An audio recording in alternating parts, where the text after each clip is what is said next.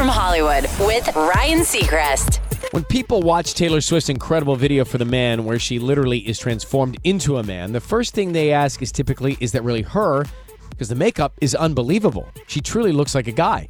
The second question a lot of people are asking is she supposed to look like Jake Gyllenhaal, who she dated for a while in 2010? She does look a bit like him. Well, if anybody should know, it's the legendary makeup artist Bill Corso who designed Taylor's entire look, and his answer is a firm no.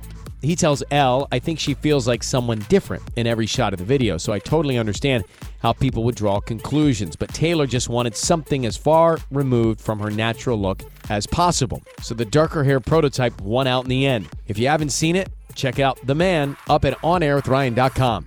That's direct from Hollywood.